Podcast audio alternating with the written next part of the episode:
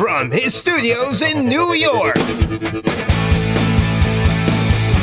It's time for Wake Up Call with Dan Tortora, where sports meets life.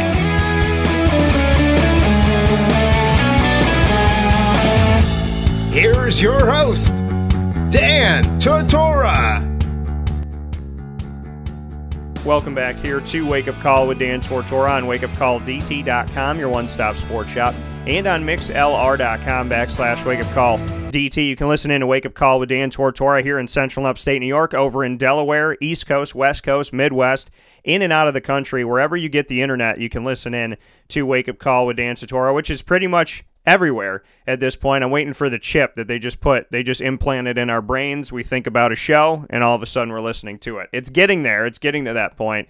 But I appreciate you tuning in to Wake Up Call with Dan Tortora Monday through Friday from 9 a.m. to 11 a.m. Eastern Time. And I'm happy here in the second hour of the broadcast to be rejoined by somebody who is no stranger to the show. When he was getting recruited to play college football, we had a conversation about Syracuse, about Boston College, about his thoughts and where he was planning on going and the schools that had reached out to him. We moved forward from there to his time at Boston College and always hoped the best for him and wanted to see him have some success coming in to the dome and, and obviously Syracuse going to BC. You're always looking for Darius Wade and what Darius can do and he ended up being a starter. He got hurt. He comes back. There's multiple quarterbacks trying to be the starter at BC. He had multiple opportunities in Boston College. Ultimately went to Delaware and is now facing some adversity with what's going on uh, physically with his body. So he has a story to tell and it is a tremendous road that he has taken to get to where he is today. And I'm happy that he's standing upright doing his thing. So,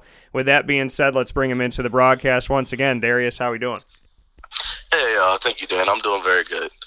And and Darius, to, to go back to those recruiting moments, hindsight is twenty twenty. So, what can you say about you know how recruitment had gone for you? and ultimately choosing Boston College. Bring me back into that because we spoke about it in the heat of it. But now that you've had, you know, obviously years to look back on it, what were your thoughts on going through recruiting? Uh, so that's definitely a great question. So, pretty much looking back on it, I feel like the biggest thing I should have done was be a little bit more patient. So that's I feel like one of the issues being a young, impressionable high school kid is because you kind of get a little anxious and you just kind of want to just make that decision right away. And like I, I went on all my visits and saw so many different beautiful places. And Boston College at that time was the one that kind of stuck out to me the most because it fulfilled so many things that I needed, which was academics, a good conference, and an opportunity to play early. However, I still recruit. Uh, I think I still committed in April uh, before the May like open recruitment period, uh, where more college coaches are going to come in and kind of take a look at me and everything like that. So I just feel like in general, it's always best to still be patient, not try and jump the gun, and definitely, I mean, I, am still not uh, opposed to my decision going to Boston College. I, understand there's a lot of adversity, things weren't perfect, but I mean, I still have a wonderful degree, have a lot of networks, and still I feel like I better myself for the future. And you know, ultimately, when you made that decision to go to Boston College, you know, who helped you to make that decision? Who helped to make that connection? Who at Boston College were, you know, the people or the person that you really just bought into there? Um, so probably one of the people was definitely the head coach, Steve Addazio. Um, that was going to be his first year being there uh, as the head coach, and he was someone who I followed when he was at Temple, and I just kind of liked just the vibe that I got from him because he, he definitely is a very intense, kind of serious guy. Um, but he seemed like he was about winning, and definitely seemed like he had a genuine care about his players outside of uh, football, uh, which was definitely something key to me because uh, one of the things that I knew is that I wanted to become a better person and a better man. So I believe that he could have uh, done that for me. Uh, not only that, there was um, I want to say the recruiting coordinator for Boston College, Brandon Brown. He is now a scout for the Philadelphia Eagles. But when I first got there, he was one of the people like who took me on my tours and kind of like helped me around with everything. And he was just very informative, just very helpful, very straightforward and honest, and just really didn't BS me, which I really appreciated. And like I said, the campus is just beautiful. So it was just a lot of things that kind of just came together that just made me really like it. So you had Steve Addazio, who was coming into his first season with with the uh, Boston College Eagles after being over with the Temple Owls and helping them have some success. What can you say about your experience with Steve Steve Addazio and, and just what he brought to your time at Boston College? Just what you think of him as a head coach? Great question. Um, so with Coach Addazio, we definitely had our ups and downs. Um, it wasn't. It definitely wasn't all roses and just great, but I, I just believe that he definitely pushed me very hard. He definitely held me accountable, and he definitely wanted at the end of the day what was best for me. However, just like with any business or any type of team, things don't always work out in any one person's favor. Uh, so pretty much after I had that misfortune of getting hurt, then I kind of allowed myself to get in a bad mental state, and he just was there for me, tried to pull me up out of it and uh, keep me focused, as well as some of my office coordinators and just different people around the facility, which was definitely a big help. But he, uh, like I said, I think he definitely was a big help. He definitely gave me a lot of valuable experiences that I can use going forward. Um, especially like if I want to become a coach myself or not, that that's something that I can then use to kind of help put me in the right direction and give me like a little template of how to kind of go about it myself. And like I said, his kind of toughness was definitely something that will help me going forward because with this adversity that I face, without being able to have that mental toughness that he always preached about, then there's no way I'll really be able to just try and keep going. So this was definitely, uh, like I said, a good experience. He is definitely a good coach, which is a reasoning for why he got an extension at Boston College uh, through I think 2022. So I mean, hopefully the Eagles keep keep getting getting things done, and hopefully they don't have any more bowl games canceled, so they get to at least eight wins. So. Yeah, and, and to see that, like you said, you know, he helped take you out of a a uh, tumultuous time, and and when you got injured and kind of got down on yourself, he helped to pull you. How did he pull you out of that, and how much time did he really spend with you? In, in, in this, I mean, being a head coach and overseeing like hundred players and having all of these assistants and you know, doing everything that they do and game planning and whatnot. How much time did did he spend with you, and, and did you feel like you know it was almost is because I mean Steve Addazio to me at least seems like the type of individual that will go out of his way, and no matter how busy he is, would try and find some time with you. Did you get that same sense from him? Bring me into it a little bit. Uh, so yeah, definitely I did. So pretty much what he did for me was just accommodate me because I think I was on crutches for probably like two and a half months. I was on crutches for a while, and BC is not a very handicap accessible university. Um, so he managed to get me uh, some of the GAs to be able to golf cart me to class so that it was more convenient. I could make sure I can get everywhere I needed to be. Um, whether it was just him just calling me whatever time of the day just to check in, just make sure I'm doing all right. Um, even when I was, like I said, hurt for the whole season, he still uh, offered to have me come to like different the victory meals, come to um, the games and travel just so I can still feel like I'm a part of the team and just kind of feel like I'm engaged with everything and that I'm not forgotten. So it was just kind of just some nice little just small talks and just checkups just to genuinely see Darius, how are you doing? Are you are you feeling any better? Like how, how's how's the leg coming out? It's like seeing me in the training room when I'm just getting rehab and stuff, just always checking in. So it's just nice just to know that after I got hurt, I wasn't just kind of forgotten that they were still aware that like I was going through a tough time and just trying to be there for me and accommodate me any way they could to help things go a little bit better. So so you you had this you went through this injury and, and describe to everybody you know how long this injury was you know what the injury was for people that don't know just the rehab you had to go through because you talk about kind of getting you know down and and sad about it you know depressed about it maybe. So bring me into the timetable what you know what the injury was and just what you had to go through to try and get back on the field. Uh, so the injury was fairly bad. Um, so I actually broke my tibia. so your shin bone. So I fractured that and separated my ankle. So most people just have broken ankle, but I separated my ankle out of the, the joint. And that amount of force ended up tearing every ligament within my ankle. So that was not ideal at all. Um, and it was very painful. Uh, so then the next day, uh, Dr. Nascimento, uh, the team uh, physician for Boston College, then set me up for surgery. Um, they put in a thick metal plate into my ankle and put in three screws and two tight ropes, which are metal wires that they bolt in on each side of the ankle just to kind of keep all the ligaments and everything stable. Uh, and that still is what I have in my ankle today. So that was permanent. And thankfully, they didn't have to put anything into my shin, and they allowed that just to heal naturally. But the timetable was pretty long. I was on crutches, like I said, for two and a half months and then finally was partial weight bearing for a week, and then so now we're already in what uh, November, because this happened uh, mid or early September of 2015, and now I'm partial weight bearing for a week, and then they had to go back in and take out the surgical screws and then put in filler screws. So then I was back on crutches for another week, and then back to partial weight bearing for probably another two weeks. And now we're in mid December, about to go home for break, and then I'm finally cleared to walk without a boot. And then January hits, I was finally able to hit a little bit of a jog. February hits, a little bit of a jog to a sprint. Um, and then March hit, and I was finally able to kind of really get going, be able to do some dynamic work, and kind of really get back on the football field, which is great timing because it was right before um, fall camp. I mean, uh, spring ball. My apologies. So it was right before spring ball, which was great. So then I was able to kind of get back, and it was definitely a hard adjustment because once I got hurt, I was completely done with football because I couldn't use my leg.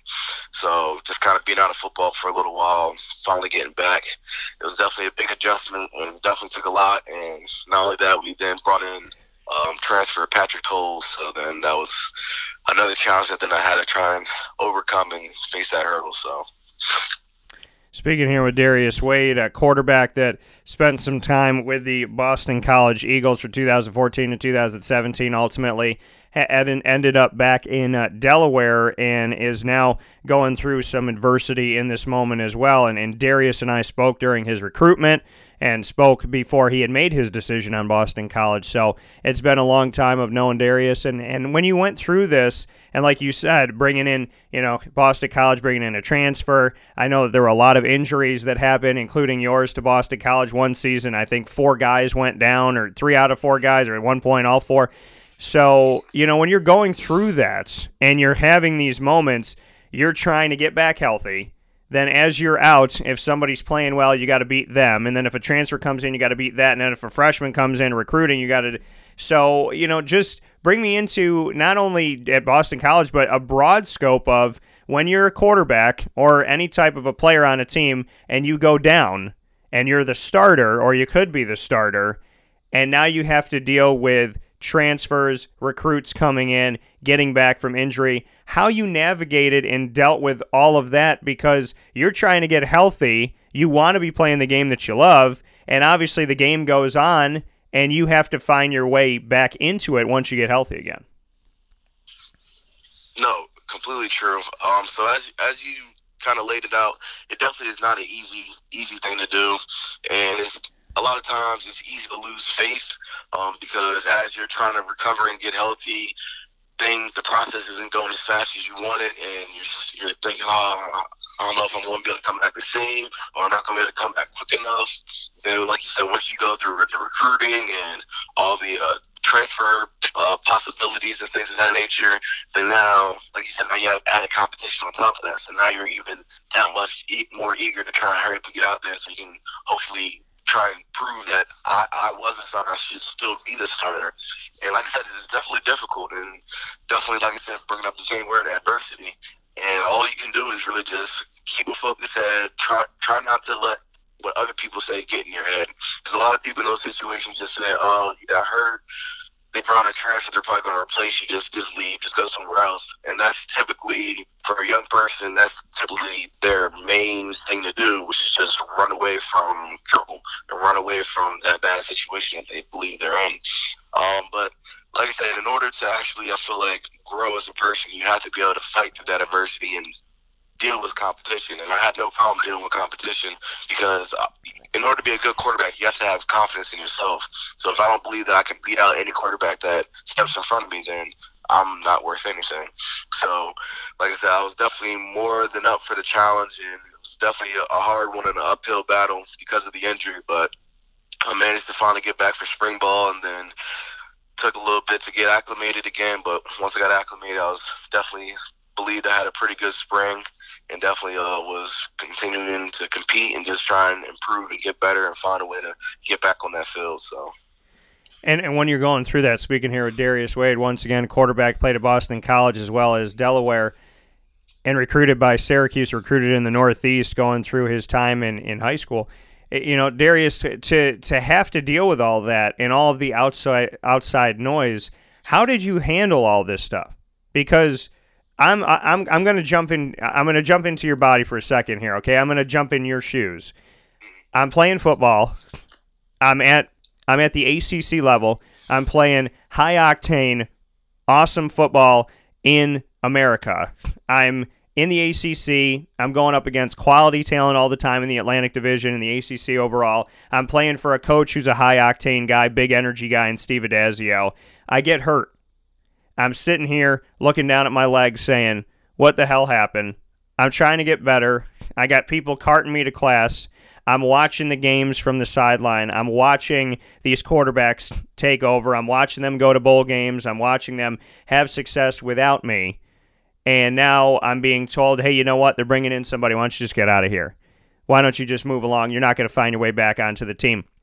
I don't know how long this is going to take me. I don't know what's going to happen as we move forward here. I mean, this had to be a tremendous because we we talk about the mental side of things. This had to be a tremendous mental journey for you to go from I'm playing, I'm be, to go from being recruited to National Signing Day to getting to Boston College, to becoming a starter, to getting injured, to losing your job, to having people tell you to leave, to having all this outside noise. And you got to sit in class to go through all this stuff. You got to sit in class injured, having people whisper behind your back, having you look down at your leg, feeling bad. You still got to be a student. You still got to be an athlete. You still have to do the things that you promised to this university. You, you got to rehab. You got to get better. And amidst all of this stuff, there's all of the outside noise, and then there's your brain. How did you keep your brain strong? How did you keep your mind focused? How did you handle something? Because when people get hurt at work, they go home, they eat Cheerios, they watch television.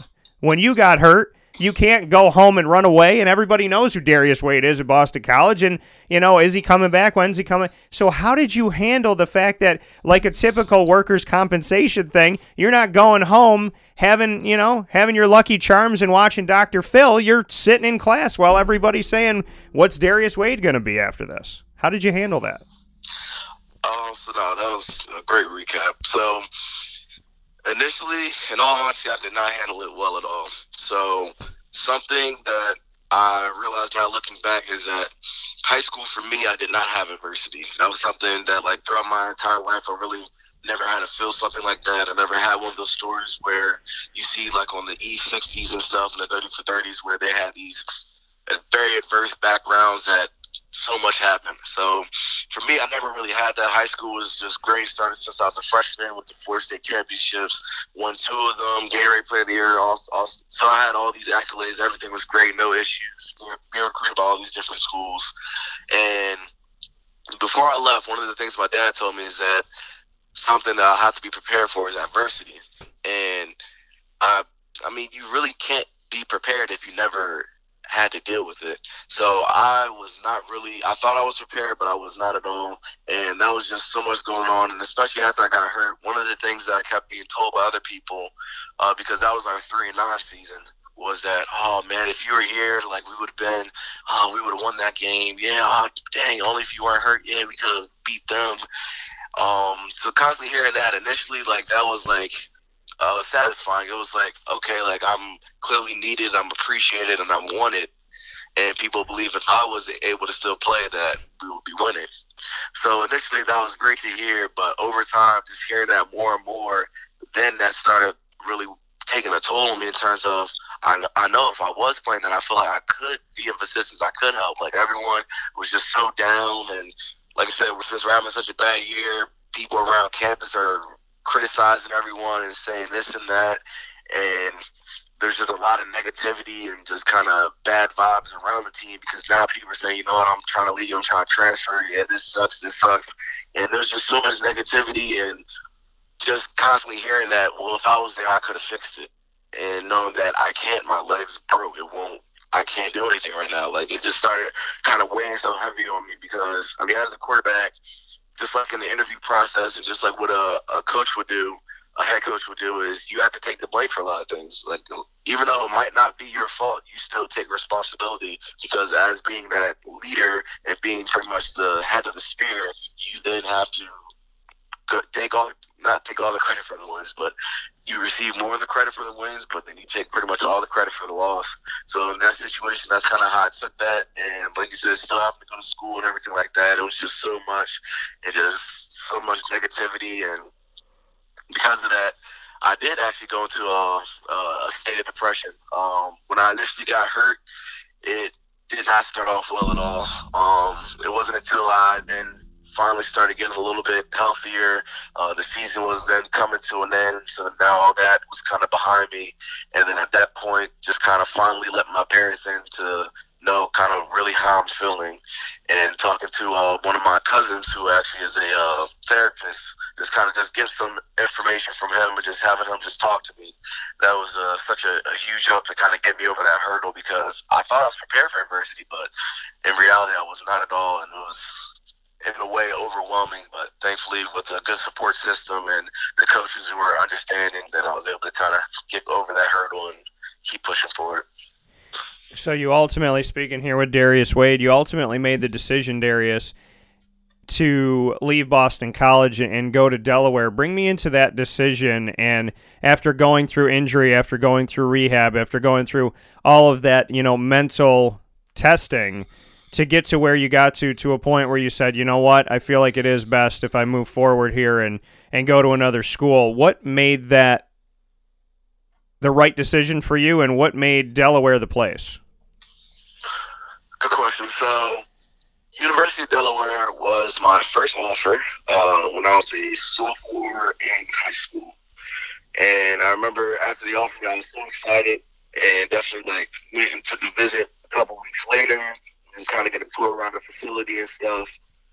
And it was just a nice environment, and like I said, it was home, so like it just felt it felt good. But as time passed on, I then realized I was getting much bigger attention, and a lot of bigger schools were giving me opportunities. And me being born and raised in Delaware, Delaware is the second smallest state, so it's not very big. And being here your whole life, you pretty much know everyone. So because of that, I just felt like I wanted to kind of get for college a different experience. It's kind of like when I was at Boston College, there was a bunch of people who were from California. It's because, oh, I live on the West Coast.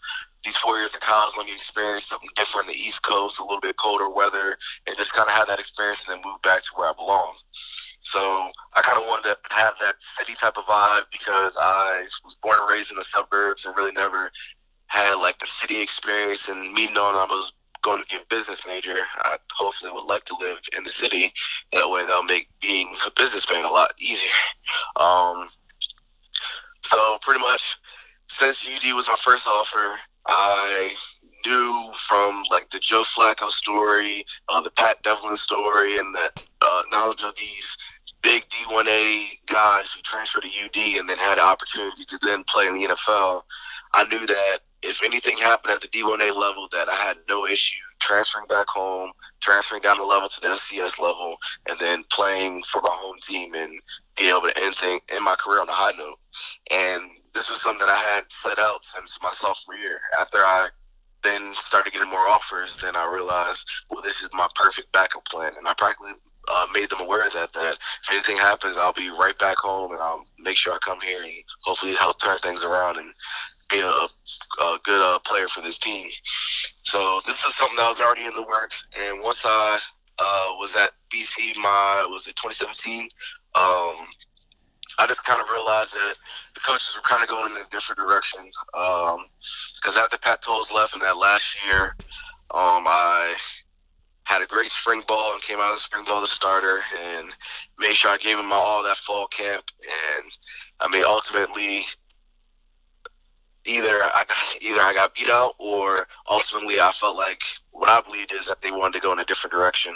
In terms of at this point I'm kind of the old beat up quarterback who really hasn't played much. And then you have Anthony Brown who's still playing and still the starter who they believed was the future. And he was just a young gun someone that you can just really grow with so because of that, I felt like they just kind of wanted to go with the younger guy, which I mean, it's, it's no problem. That's a, a, business decision. That's a uh, organization decision, and I mean, I'm not. I can't do anything about it. I mean, that's just the way it goes sometimes. Uh, so then after that happened, he got hurt. I had a chance to play. Then finally, since I got to play the last three games, I had some film out there. So I was like, you know what? Now that I finally have film, this would be a good opportunity to then transfer because even though Anthony got hurt, I don't know if his situation will be like mine, where they're just going to try and replace him, or not necessarily replace him, but just have a good backup plan. So because of that, they'll probably want him to be the starter again next year. So I said, you know, let me just kind of go with my plan B, head home, be able to hopefully get all the negativity and all the adversity that I had to deal with, put that all behind me, and have a fresh, clean slate at a new place, and um, I thought home would be the best place for that because, I mean, I rarely had an opportunity to go home at all at my time at BC because I'll stay from session one. Um, I'll stay over most breaks in order to make sure I could graduate in three years like I did. So I was just rarely home at all. But um, yeah, so that was that was pretty much the reasoning uh, for my my decision. Just wanted to kind of be home around family, have a fresh, clean slate, and this is something that I had in the works since I was a sophomore in high school. So it's something I already know I was going to do. That coming from Darius Wade here with us this morning, going through his recruitment, going to Boston College, back and forth with Anthony Brown at BC, and then ultimately coming to Delaware.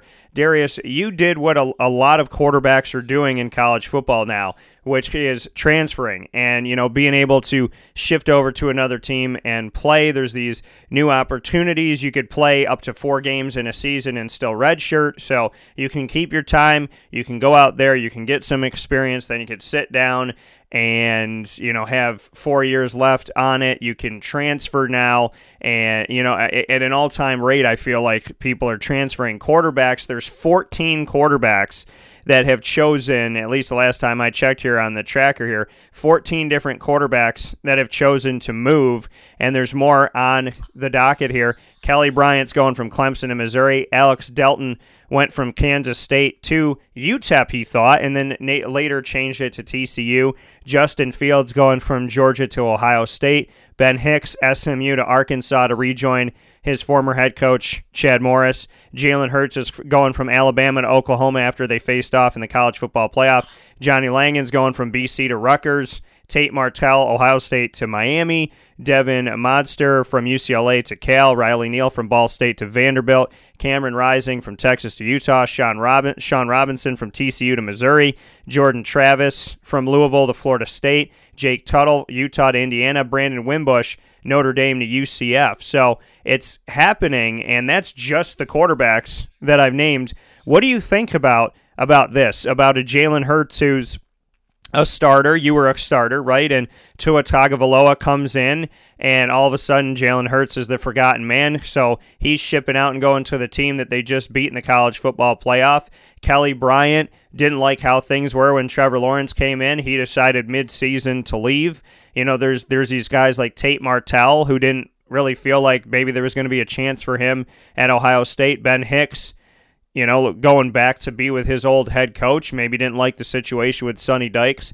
What do you think about all of this? Because you made the move, other guys made the move, but I'm looking at a long list of, quarterbacks who are some successful guys who had a lot of talk behind them that you know these schools are never going to see because they're going to go try and do it somewhere else. Mm-hmm. Uh, so no, that's that's a great question. That's definitely a trend That is definitely happening. Um, thankfully, unfortunately, the NCAA is doing a good job of making transferring a more uh, accessible and easier uh, process to go through. Because before there was a whole, you know, talk to your coach, compliance, your athletic director, all these people had to be informed, and everyone had to sign off and approve for you to leave. You would have to sit out a year. So there's all these different complications that made it difficult to do. But now they're realizing that you can't really hold a kid hostage at a school. If, if he truly believes he wants to leave, then you can't just keep him there. If he wants to leave, then allow him to leave and go somewhere else. Because I mean, coaches they can pick up and leave and go wherever. They just end up going somewhere else regardless. Um, so coaches had that uh, that ability, but for some reason they didn't allow players to have it. And I understand why they didn't want like practically like this to turn into free agency where now it's like a recruiting period where all right let's make uh, oklahoma a super team this year. All right let's go to florida this year and make a super team. And everyone just kind of just talk and just all go to the same place. Um, kind of like they do in the nba so i, I know that's uh that was a deterring factor and also they want people to go to these schools for school primarily and then football is a secondary thing but yeah, I feel like especially now you're going to see a huge rise in, in, quarterbacks trying to transfer, and it's not even a situation of we don't like competition or it's just this generation of quarterbacks. It's a simple fact of people aspire to go to the NFL, want to play at the next level, and you only have one college career to do that. And people think four to five years is a long time. No, it goes by very quickly. So because of that, you have to seize your opportunity, and every time you have a chance to be on that field, you need to make the most of it. And people are aware that only one quarterback gets to play. Yeah, he might get hurt. Yeah, he might do bad, but those are mites, and you can keep just waiting and guessing, and then there goes your career. So because of that, people are just trying to take initiative and say, you know what, I can just kind of see how the situation is playing out this is not technically the this isn't the best situation for me to excel and be able to put myself out there to perform well. So because of that, I'm going to go somewhere else where I feel like I'll be more needed, more wanted, and be able to be used more effectively. And then that's why it's definitely a big uprising in these uh, transfer quarterbacks. Yeah, you know, and and seeing that, seeing this situation, like you said, uh, if you don't want to be held hostage, if you want to leave, you're going from the the player's point of view. Speaking here with Darius Wade, who played quarterback at BC, recruited by Syracuse, ultimately ended up back at home in Delaware. When when you're going through this, and a coach essentially, and and there's multiple angles to this argument, but from your player point of view, if you go somewhere and a coach recruits you to go there and you got a great position coach, you got a great head coach, and then the head coach goes, you know what? I don't want to be here anymore. I want to go to Texas Tech. I want to go to Oklahoma. You know, I think I would fit best at Oregon. And they hightail it out of there, and you're left here wondering what's going to happen. You go a couple months without a coach, you don't know who's coming in, and then a new coach comes in, and they have the recruits, and they want to bring in their guys, and you're from the other staff, so maybe they don't maybe they don't like you because you're not one of their guys they want to make their mark. They want to show they know how to recruit. Maybe you have a great relationship. Maybe you don't. Maybe you don't want to sit there and figure it out. Bring me into that aspect of it because there's a lot of people transferring and there's some negatives to that and there's some positives to that. But one of the things that I could see from your point of view is if you have a coach dedicate themselves to you and then they say, you know what, Darius, I don't want to be here anymore. And they got a 10 year contract. They only serve two of the years. They buy out and go somewhere else. If they leave, then why should you be required to stay? I know that that wasn't your situation. I know Steve Addazio is still at BC, but to speak from a player's point of view, when a head coach gets fired or a head coach leaves, do you feel like players should be handcuffed and have to stay there not knowing who their next leader is going to be? Um, so I know this is definitely a big question, um, like you mentioned, and the NCAA I know is trying to do a good job with rule changes to make them not handcuffed because they know, like you just said, you explained it perfectly in terms of once that new coach comes in, there's a lot of uncertainty. You don't know if it's a good coach. You don't. Let's say you were in a spread offense and now you get a new coach and he says, "All right, we're going to be just like Georgia Tech and go triple option." If you're a statue pocket passing quarterback that is awful. You need to leave. So because of that, you just, like I said, there's just a lot of uncertainty. Things might not work on your favor. A lot of coaches do do the typical. I'm gonna bring my guys with me because I remember uh, when was it James Franklin went from Vanderbilt to Penn State, and he like literally his entire Vanderbilt recruiting class all then came with him when he transferred over to uh, Penn State. So like that's something that's definitely very common to do, and like you said, people just want to leave their mark and show that yeah these are my guys, and yeah I forget what the old staff did. There's a reason why they got fired, but these are my guys. This is why I'm bringing them in. Um, so, like I said, it, it, should definitely not be a situation where any player should be handcuffed. They should have the ability to kind of seek a, a new refuge because, like I said, there's plenty of instances where players decide to stick it out and hopefully things will work out and just being hopeful in general and things just really don't work in their favor. Next thing you know, your career is over or a couple years down the line now you're trying to transfer and just saying, dang, why not transfer when I had the opportunity once the coach left? So like I said, it's definitely a situation where people should really give a hard look at potentially leaving because a lot of change is in store if you stay around with this new coaching staff. Well, and and, and that's the uh, you know conundrum is that you know there's a there's a lot on the players. There's a lot on you guys of saying you know why are why are they doing this? You know why are, why are they moving? Why can't they commit? You know we relied on these guys. Why can't why why can't you know are they too young to to understand what's going on? Do they not believe in commitment and whatnot? But you can always say that about the coach as well. And it's it's it's commonplace for a coach to say, "I'm signing a five year extension. I'm going to be here until 2028," and then 2019 rolls around and he has a conversation with Arkansas and says, "See you later." So you know it, it's. I mean, Manny Diaz, I just brought up in the first hour of the show with Alex Dodd, who came onto the broadcast. Manny Diaz wasn't even in Temple for three weeks. He didn't even get to run a practice before he went back to Miami. So, you know, you think about these situations where Temple's looking for their head coach. They're trying to find the right guy. They go through this entire situation. They got players waiting and seeing what's going on. They got to play a bowl game amidst all of this. And they decide that Manny's at the top of the board. They offer him a contract. He agrees to it. He's flying up there to Philadelphia. And then Mark Richt says, you know what? I'm going to retire. I'm not going to do this thing in Miami anymore. And Manny leaves and goes back to Miami, leaving Temple with nothing. I mean, eh, you know, Philadelphia is not that far away from from you know Boston, Massachusetts. What do you think about a situation like that, where if you were on that Temple team and you find out your head coach is going to be Manny Diaz, and you go, okay, I'm going to see what he's like. I'm going to give him a few weeks here. I'm going to play this bowl game, and I'm going to get a feel for him before I decide what I'm going to do. And he's not even there three minutes, and he's back down in Miami. As a player how would you have handled a situation like that to wait for your head coach, get your head coach, not have the guy that recruited you? He takes his staff with him to Georgia Tech, and you're like, okay, well, we have Manny Diaz. Let's see what he's all about, and the plane never lands, so to speak. No, like you said, that that would be a very interesting type of situation. Um, yeah, I'm curious. I'm, like I said, I'm definitely gonna look into that myself to see how some of those players uh, reacted to that because that that's something that, like you said, that's not not, not only annoying, but just something that really shouldn't happen. If you like, that's the whole purpose of a contract. If you sign a contract, that means you are agreeing to do this. That's the reason why you take your time before you sign the contract. Same thing with with uh, signing a national letter of intent.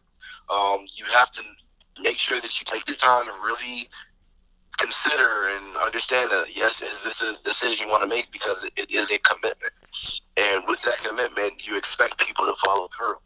Um, it's just similar to like a promise, and the fact that he said, "I'm gonna be here for you guys, and I'm gonna be your coach." And then once he sees a shinier opportunity, he's like, "Oh, forget you guys. I got something better." And that's like kind of just sadly, I mean, how some coaches are because I mean, everyone not everyone, but a lot of coaches are all about kind of just growing in terms of all right, if I started at a D D two school, now now I'm trying to get up to D one double A. All right, now I'm now I'm to D one A, but I'm only the uh, uh, offensive coordinator. Now I want to be a head coach. All right, now I got the head coach, now I want to be a head coach of a big school, and then now the NFL, and like everyone just wants to continue to just grow. So because of that, they'll do whatever whatever it takes, and that's in terms of just working people extremely hard. I mean, a couple we had over the last few years a couple deaths and things like that that happened because people really want to win that badly.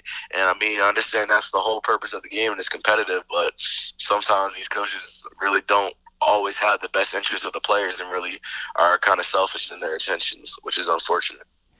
Yeah, you know, we're living, and, and that's and that's the situation is you know trying to figure out how to navigate through this storm and and to be in these unique situations that again, and people forget this, these are young kids. You know, you're you're not you're not an old man when you're when you're playing college football. You're a teenager. You're in your early 20s. So you decide to go over to Delaware.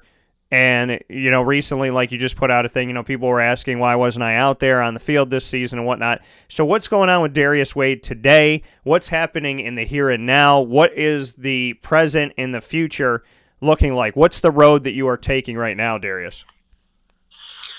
So, for me, I was it? It was in August. My shoulder started acting up during fall camp, and like I went to the trainers and said, "Yeah, my shoulder's like super sore when I'm throwing.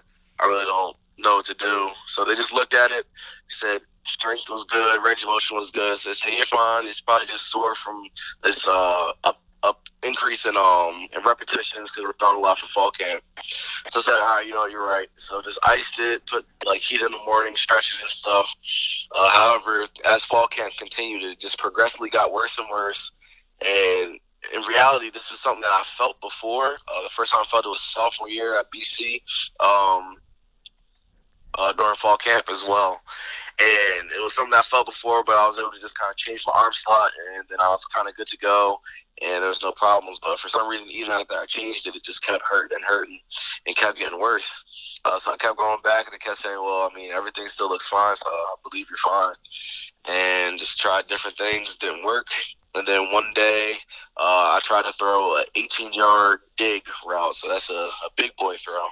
And you got to really put some juice on it. So I try to really get it out there. And as I went to throw, throw it, then my entire arm just went numb. So uh, at that point, I said, "Yeah, I need to see a doctor." So I went to see a doctor. He believed I had some type of impingement that was uh, kind of causing my uh, pain and my soreness and things and just gave me a little regimen to kind of use to kind of fix it. Didn't work. Um, then he thought I possibly had a labrum tear. So then just since I was still technically able to throw, then he thought it was a grade one, so it didn't need surgery. So then we were just doing the rehab for that. That didn't work. So we finally got an MRI, and then the MRI showed that it was a bone that was uh, potentially causing all my issues. So in all your joints in your body, you have growth plates, and my growth plate and my throwing shoulder decided not to fully grow and fuse together. So because of that, it was just kind of separated, and it was just two separated bones that were supposed to be connected. And at some point, I took a hit that then forced one of the bones to be low lying. So now that bone actually pretty much digs into my rotator cuff. So now as I go to throw, then it's causing fraying, which is just kind of peeling away at my rotator cuff. It also hits different nerves and stuff, which is why my arm went to sleep uh, or went numb the uh, one time. Um, and then also it causes an impingement because it's kind of like a doorstop or a, a, blocker. Where now, as I'm trying to raise up my arm and throw, it kind of gets locked and stuck, and I kind of have to fight through it. So then went to uh, a surgeon uh, to talk to him about what are my options, and they thought they could just uh, shave off or remove the bone, and they realized it was too big to do that. And they said the surgery, modern medicine surgery for this technical uh, problem is like an 85% fill rate because they'll put a metal plate in it, and typically because I'm a high volume thrower, it will then cause wear and tear, uh, cause complications that will then make it even worse. Um, so then now uh, my doctor apparently just said, "Yeah, this isn't uh, looking too good. I mean, you might want to look into doing something else with your life because I don't, I'm not touching. it. I don't know how to fix this, and I mean, I'll do my due diligence and call around." So call the Steelers team physician, the Eagles team physician, the 49ers team physician, as well as the uh, uh, University of Alabama team physician, just to kind of get their opinions. Have they seen this before? Have they fixed anybody with it? What they do? And uh, only one of them saw, which I think was the Steelers team physician, and all he suggested was just stem cells. But that's extremely experimental and not a guarantee to work. Uh, and also, insurance companies simply don't pick it up because it's experimental. So then time kept going on, kept trying to figure out answers, and then finally, uh, just recently went down to, to Atlanta to meet with the ortho, yeah, orthopedic surgeon who uh, is over the shoulder throwing specialist. So he works on like pitchers and quarterbacks and things of that nature. And he actually uh, did uh, Drew Brees' shoulder uh, back when he had his shoulder complications. So like he's a well-known person and someone who has very good credibility. And uh, unfortunately, he just said he really didn't know what to do to kind of help fix me because he said he knows that I aspire to try and make it to that next level, but whatever he's whatever he was considering doing, he believed wouldn't get me to NFL throwing level. It would just get me to a be able to go in the backyard and sling with my kids level. So, like I said, that was definitely not what I wanted to hear, and kind of to hear that your career is over for the second time was definitely very disheartening. Um, however, I mean, I've already been able to deal with so much and been told a lot of things that I could and couldn't do. And I just feel like, I mean, this is just another time that God's testing me. So I don't want to just kind of roll over and just die. I'm, I'm definitely going to keep pushing forward and just, no matter what, just keep trying to find a way to uh, get my shoulder fixed and uh, just get myself back out there at some point. But in the meantime, I still have to be a realist. While it's hurt, I can't really do anything football wise.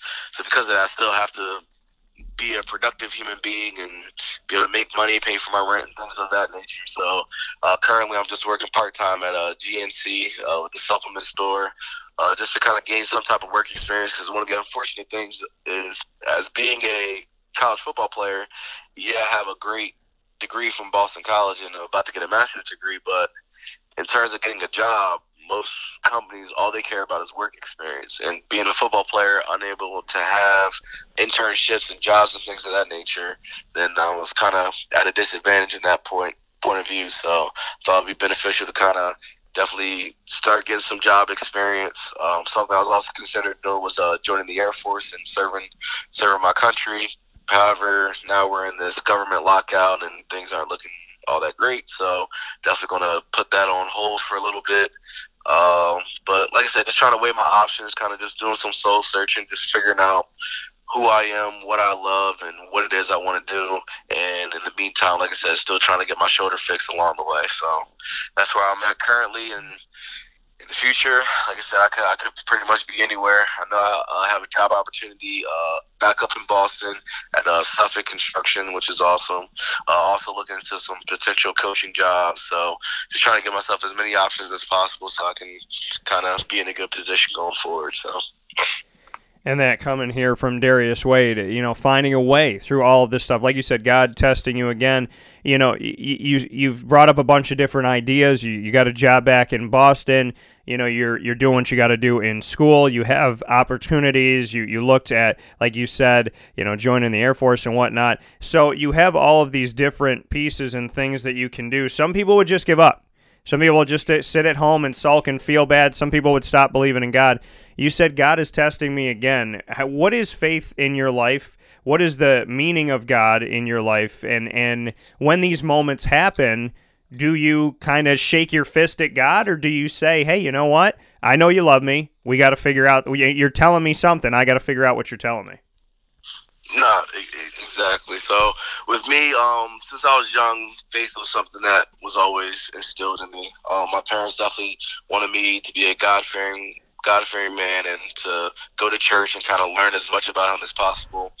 And pretty much, I just, faith is just such an important thing to have because in times like these where you just feel like you don't know what to do and everything's just, there's just so much going on and it's just so, so intense.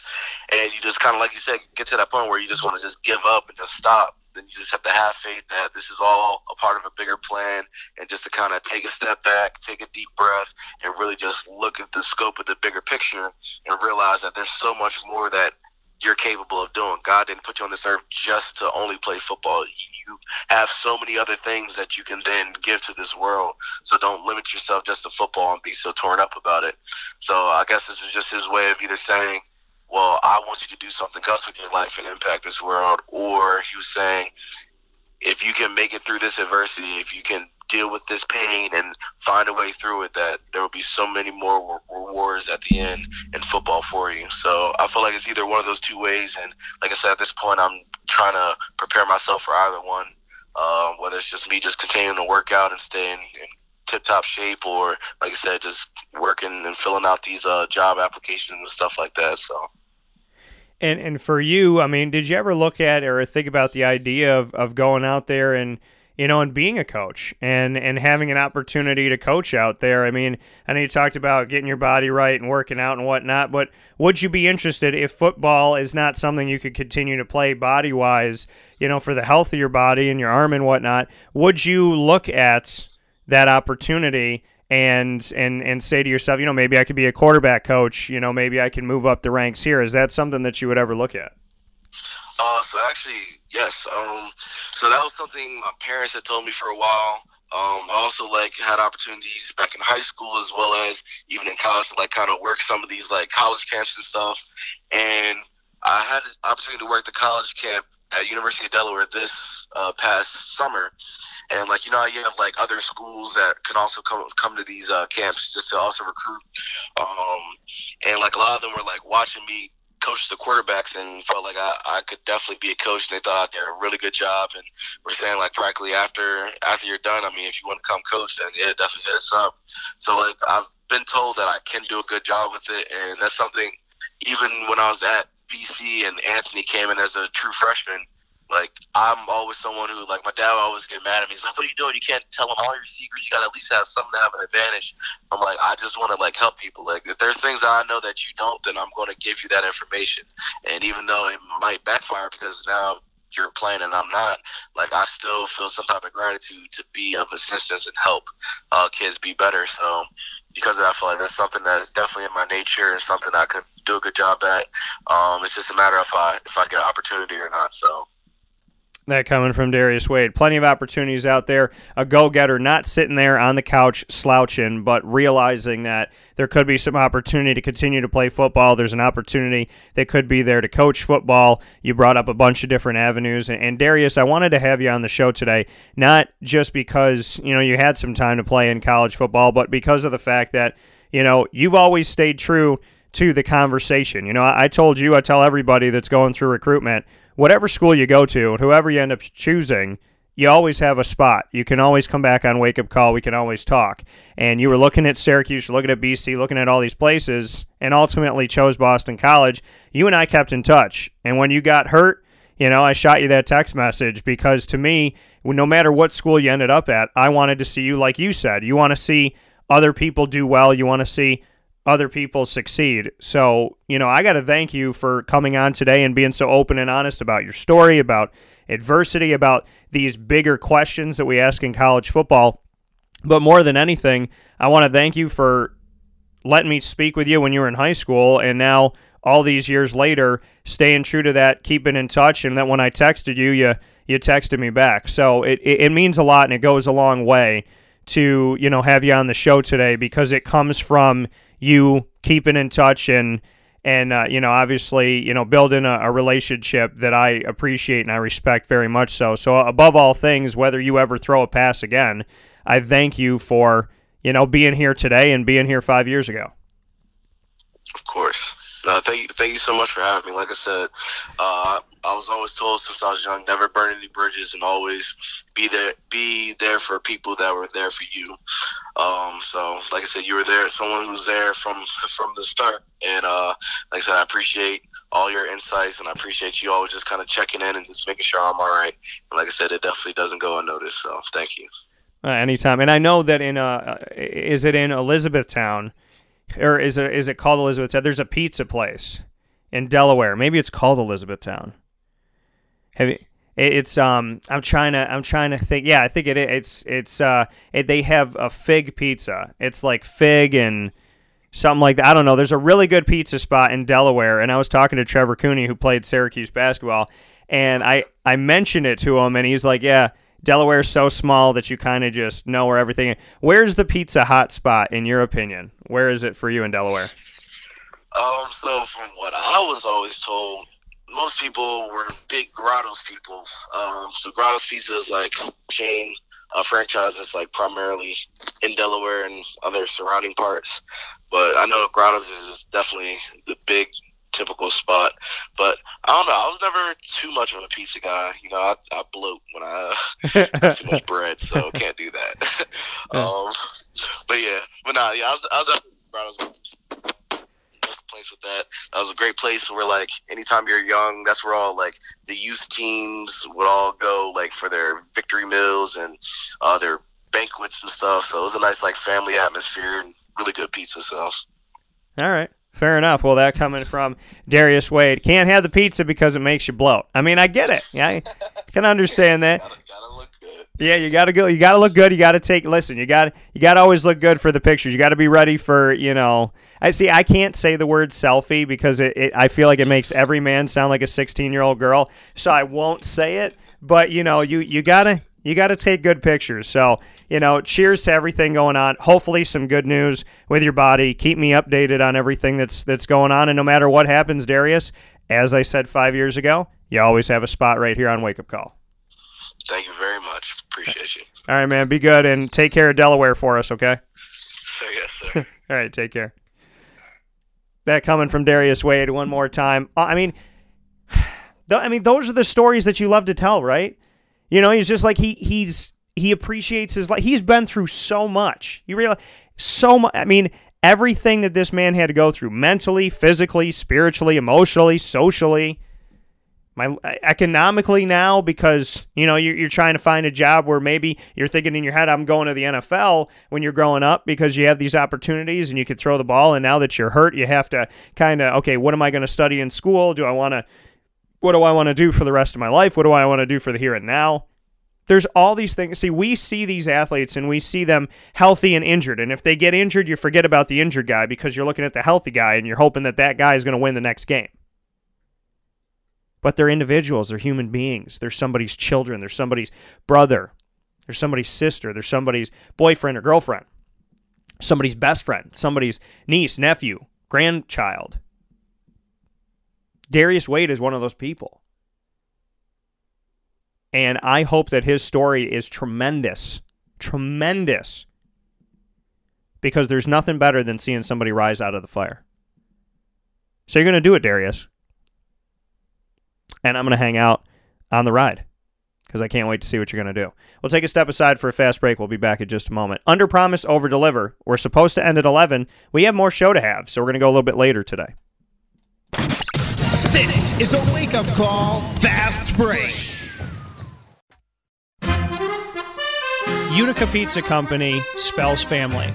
Your family, my family, their family. The recipes that they have shared with each other throughout the years and have now been so gracious to share them with us. I can sit here and talk with you about all the great things that are on the menu, we'd be here forever. So let me say this Utica Pizza Company is second to none. And now you can bring it home with you and you can dine in in the restaurant. UticaPizzaCompany.com will give you all the information that you need. And let me say, these Utica greens, they're the best. Utica Pizza Company.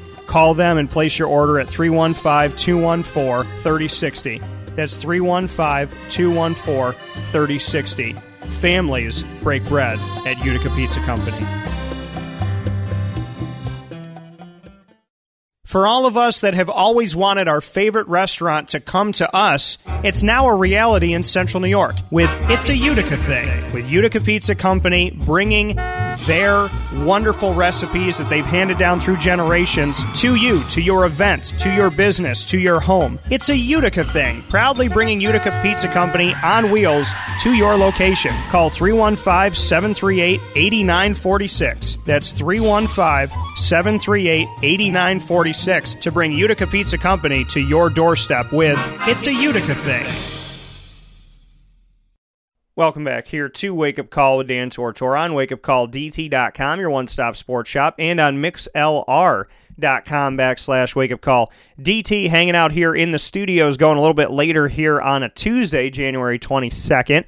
Happy Tuesday to everybody. Want to let you know once again before we get into our last segment of the show that we have a twofer, a back to back double header live event going on at the Press Room Pub tonight and that is at 220 Herald Place in historic Herald Square, downtown Syracuse, 220 Herald Place. That's where you got to be, right by Clinton Square. It is going to be tremendous tonight. We have Coach Q, the Syracuse women's basketball head coach, that's going to be joining us from 6 to 7 p.m. live on Facebook Live and obviously live on location for all the fans that come out to hang out with us, get a drink, get something to eat, meet Coach Q, get an autograph from Coach Q. So Q is going to be with me from 6 to 7 at the press room. And then from 7 o'clock on, we're going to have live trivia. So come hang out with the coaches show and then play some trivia. 6 to 7, Coach Q, 7 o'clock on trivia. We're going to have a big big night at the press room pub. We're going to have a ton of fun tonight. Can't wait for the opportunity to get out to the press room pub and have some fun with Coach Q and have some fun with trivia as well. So we look forward to seeing you out there. Free parking, over 400 spots. Come hang out at 220 Herald Place in historic Herald Square tonight, and we will have ourselves a tremendous time. With that being said, it's time to get into our final part of today's show, and that is the ingredients to success. Proudly brought to you by Utica Pizza Company, and it's a Utica thing. Utica Pizza Company and it's a Utica thing are two tremendous businesses all roped into one. And Utica Pizza Company is located on 628 South Main Street in North Syracuse, New York. You can call them for catering as well as delivery and takeout by calling 315 214 3060. That's 315 214 3060. Make sure you make that phone call and get in touch with them if you want to have an event catered for your business or personal life, as well as if you're looking for some takeout. You want to get the chicken riggy pizza to go today. Great idea to bring back to the office or bring to the kids tonight for some dinner. Chicken riggy pizza. Make it happen. It's the wake up call number one pick. 315 214 3060, or you can go see them in North Syracuse on 628 South Main Street it's a Utica thing. Are the Utica Pizza Company sauces that are available to you at now Wegmans, Price Chopper, Nichols, Spira's, Stewart Shops, Beacon Skiff, so on and so forth, all throughout upstate New York and central New York and all throughout the state of New York in and of itself. You can go and get the It's a Utica Thing Riggy sauces, the roasted garlic Riggy, the piggy Riggy, the veggie Riggy, the chicken Riggy, the marinade sauce, the famous tomato pie. You can get a, a, frozen tomato pie that you put into your oven for like eight minutes and it comes out tasting like they just made it five seconds ago. All of that is available to you through It's a Utica Thing products that you will find on the shelves of the stores near you here in central and upstate New York. So go get you some. And I very, very, very, very much am excited for uh, It's a Utica thing and everything that they've built and what Utica Pizza Company has done in general. So big ups to Utica Pizza Company and It's a Utica thing and a thank you to Charlie DiGristina, Phil Russo, and the entire team that works tirelessly to make the meals that feel like they're homemade because they're from homemade recipes. So they are what they say they are, which is a beautiful thing to find in today's world. They're extremely hardworking. They don't ask for any handouts. And in all the time that I've known Charlie and Phil, they have diligently pound the pavement themselves to be what they want to be. They want their dreams to come true, so they have worked crazy hours to make it possible.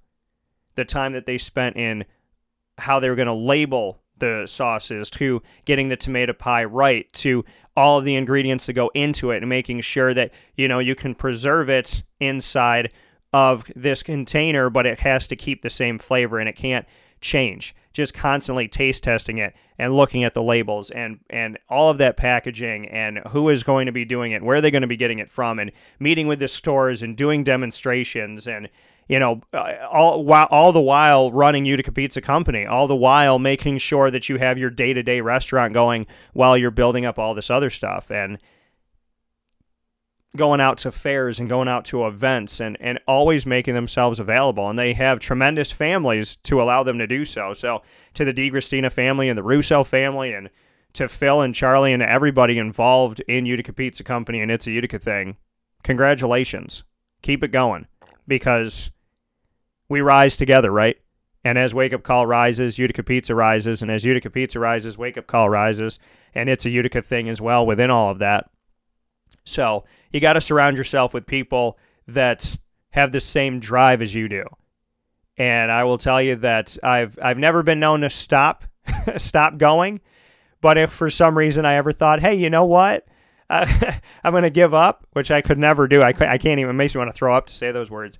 You know, you're surrounded by people like Charlie and Phil that just, uh, you pick each other up and you're always there for each other. So shout out to Phil and Charlie, and I appreciate the entire team at Utica Pizza Company, and it's a Utica thing. So it's time to do the ingredients to success. And I'm going to go off of Darius Wade's story and the ingredients to success coming off of what Darius Wade had to go through. Keep your mind strong. Read books. Okay, read self-help books. Don't feel bad about it. I got a book called "Stop Walking on Eggshells." You know, there there's the uh, Secret. People like to read that book. There's books on, you know, meditation, mindfulness. There's uh, you know how to how to deal with people who project. You know, there's a book that I have that says "Don't sweat the small stuff." Dot dot dot, and it's all small stuff. So don't sweat the small stuff. By the way, it's all small stuff the stuff that you're worrying about. If you're alive and you're here, guess what? Everything else is trivial. And, you know, to really create that big picture of if you're going through cancer treatment, you're still alive. Keep rolling. If somebody doesn't like your post on social media, keep rolling. If somebody breaks up with you, oh my God, my life's over. No, it's not. Keep rolling. And it creates perspective. So read books, read self help books, stretch, meditate a healthy body is a healthy mind. A healthy mind is a healthy body. So do right by yourself. If your body doesn't feel good, go to the doctor, get a checkup, do what you need to do. Say a prayer for me today. I have to go for a uh, nerve test, and I have no idea what that's going to mean and what and what that does. So just uh, say a prayer that everything works out well, and I'll say a prayer for you too and whatever's going on in your life. And you know, so take the time for yourself. Go to the doctor when you need to go to the doctor. Like I'm, I'm going right. Go to the doctor, get checked up, stretch, eat healthy, think about what matters to you in your life, and prioritize. If you're really bad at being on time, which I am not the best at it, then you know practice leaving 15 minutes earlier than you were going to leave. If you have an appointment at 1.30, instead of leaving the house at 1 o'clock, leave the house at 12.45.